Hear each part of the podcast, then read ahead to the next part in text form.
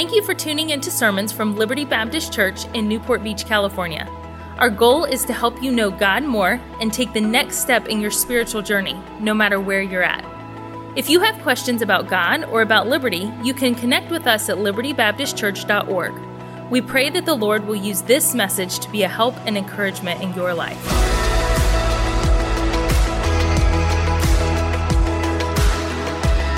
Ezekiel chapter 2. Open up to Ezekiel chapter 2.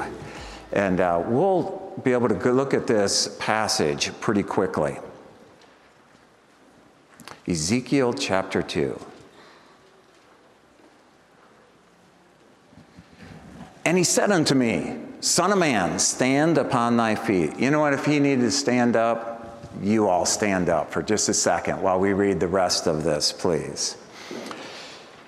And I will speak unto thee. And the Spirit entered into, excuse me, Spirit entered into me when he spake unto me, and set me upon my feet, that I heard him that spake unto me. And he said unto me, Son of man, I send thee to the children of Israel, to a rebellious nation that hath rebelled against me. They and their fathers have transgressed against me, even unto this very day. For they are impotent children, stiff hearted. I do send thee unto them, and thou shalt say unto them, Thus saith the Lord God. And they, whether they will hear or whether they will forbear, for they are a rebellious nation, yet shall know that there hath been a prophet among them.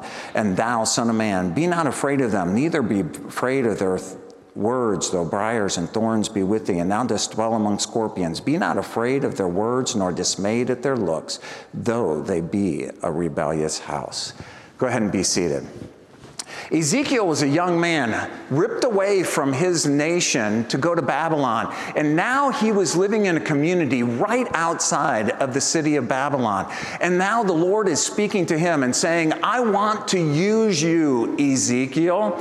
And so he had this dream. Notice some of the things in this dream. Verse 3 And he said unto me, Son of man, I send thee the children of Israel to a rebellious nation. They were a rebellious nation, especially this community that were living outside of Babylon. You know what they were doing? They were taking a little bit of this God and a little bit of this God and a little bit of that God, putting all these gods on their shelf. And some of them might have actually been putting Jehovah sort of up there. If he's part of that, then they truly weren't. But you know what? They had an opportunity to know the truth. They had an opportunity to do the right thing, but they were rebellious. Doesn't that give a negative thought in your mind? You think of somebody that's rebellious, someone that knows the truth, knows how to live the life correctly, but yet they're going about life their own way. And that's what these people were doing. They had access to the truth, but they're saying, no, no, we're going to do this and this and that, and we're going to worship God our own way or live our lives the own, our own way. Sad, a rebellious people. They and their fathers have transgressed against me. And it's interesting, so often we'll blame, oh, you know what? Uh, I'm just angry because my dad was angry. I came from an angry house. You know what? They were responsible for their sins. Yes, their fathers were as well. But everybody was responsible for their own sins. They were rebellious. Verse 4 they were impudent children stiff hearted. I do send thee unto them, and thou shalt say unto them, Thus saith the Lord God. Aren't you thankful for a God that reaches out? So that people were rebellious. But now we're being able to look at the prophet, and he's being able to give the very words of God. Wow, isn't that incredible? The very words of God. He was being able to hear and give out the very words of God. Phenom- phenomenal. Wait a second. What, what do you have right there? The. And, and you, and you, and you. Wow. And young people as well. The very words of God. Isn't that incredible? What a privilege. What an opportunity. And we have the complete story. The very words of God right here.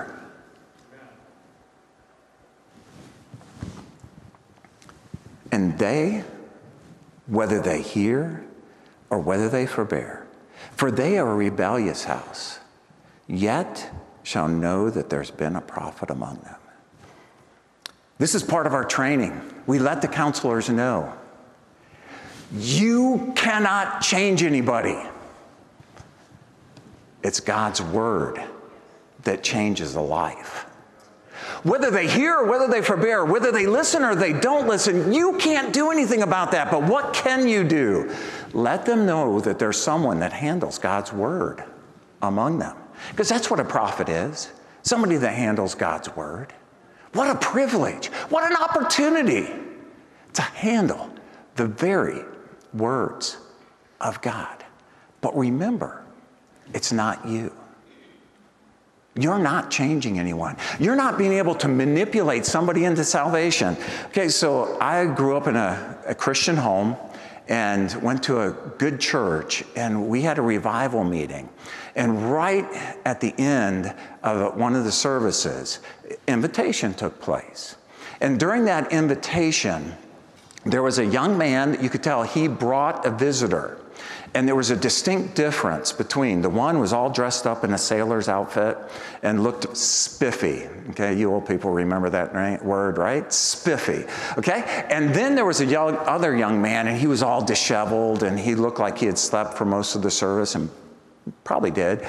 And so the young man in the sailor's outfit decided he was going to help that other young man out. So he grabbed him and he yanked him out into the aisle and he started taking him down front. Well, you know what? That other young man decided he didn't want to go down front. And so he started going back. And right in the middle of the aisle, there was a tug of war that was going on. And I started cheering for the sailor go, go. No, I didn't. And so that was going on right there in the middle aisle. And you know what? A man came up and picked up the two boys. Now, which direction do you think that man went? And often when I speak this, if I'm speaking this to young people, I'll put a young man on my shoulder and I'll move back around with them because, you know, I could take him where I wanted to, him to go. That man picked up those two boys and put them back in their seats. You know what? He could have brought him down front. They might have been able to get that young man to say the right words, but it wasn't his heart. Whether they hear or whether they forbear, yet shall they know that there's been a prophet among them. Handling God's word, they're going to know in your neighborhood by the way you live, but that's not enough by the way you talk. You have to back it up with talk. But you know what? There's a problem. And I know the problem. Verse 6. And thou, son of man, be not afraid of them, neither be afraid of their words, O briars and thorns be with thee, and thou dost dwell among scorpions. Be not afraid of their words, nor dismayed at their looks, though they be a rebellious house. I have preached in a glass house in China, literally a glass building and the communist soldiers were walking around with their machine guns right out front. Now, I'll let you know, that's an incredible story, and it really was an incredible story, but I really wasn't that afraid because none of them could understand English anyway. And so we were just going ahead and going along with our service. I've been in many places in India, just really, I'm going to follow you you better be where you are. And we drove for two hours and they checked up on us. I've been in other places where, you know what, you better not come to our church service tonight. It wouldn't be best for you to be there. I've been in places where they are among scorpions. But that last I checked, California is still a free state. Now, some of you might question that. But California is still a free state. None of you came in to this building hiding your Bibles. Now, I almost did. I couldn't find my Bible when I got in here, ran back to the hotel, and it was here. Um, but, you know, you didn't hide your Bibles coming in. Why? Because you're not dwelling among scorpions. So, what keeps you from telling, from sharing God's word? Verse 6 And thou, son of man, Be not afraid of them, neither be afraid of their words. And later on, it says, Don't be dismayed at their looks. Isn't that sad? That's what keeps us from sharing the glorious news of the gospel to our neighbors. Young people, I enjoyed going into their class this morning. Now, I want to let you know, I was five years old the first time I remember giving the gospel. And oh my, I wish I could have heard, I wish I could hear today what I said. But I was sharing it with Mark Perino. And Mark Perino and I are friends today. It wasn't at five and six where he became a Christian. It was when I was 11 and he was 12. And he said, Dan, you remember at the kitchen table when you shared God's word with me? He said, That's when I received Christ. Young people, you have the truth. It has impacted you. Share, share, share. Verse 8 But thou, son of man, hear what I say unto thee. Be not thou rebellious, like that rebellious house. Open thy mouth and eat what I give thee. Now, a few minutes ago, don't you remember that negative thought you had about those people that were rebellious? Remember that? They were living life their own way, right? And we all know rebellious people. They know the truth, but they're living life their own way. But you know what? If Ezekiel would have said no to giving out the gospel, he would have been worshiping God his own way. Oh, I'll read your word, Lord. I'll go to church. But don't expect me to tell others about you. Wow.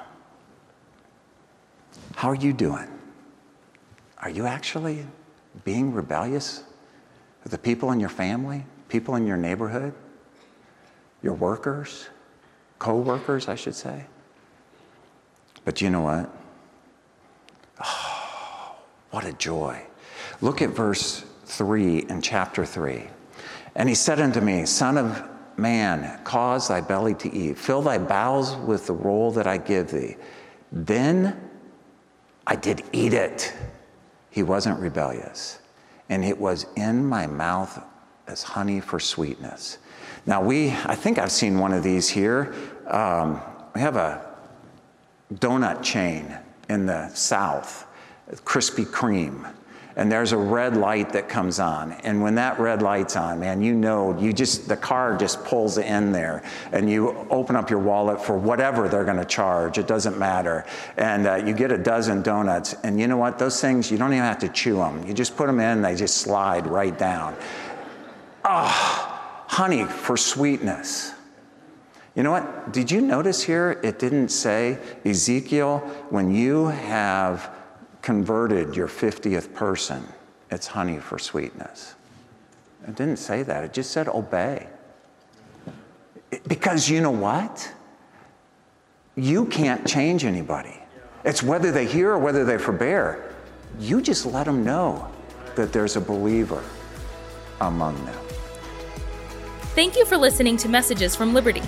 Tune in next week for more Bible teaching or subscribe on iTunes to stay up to date with our current series.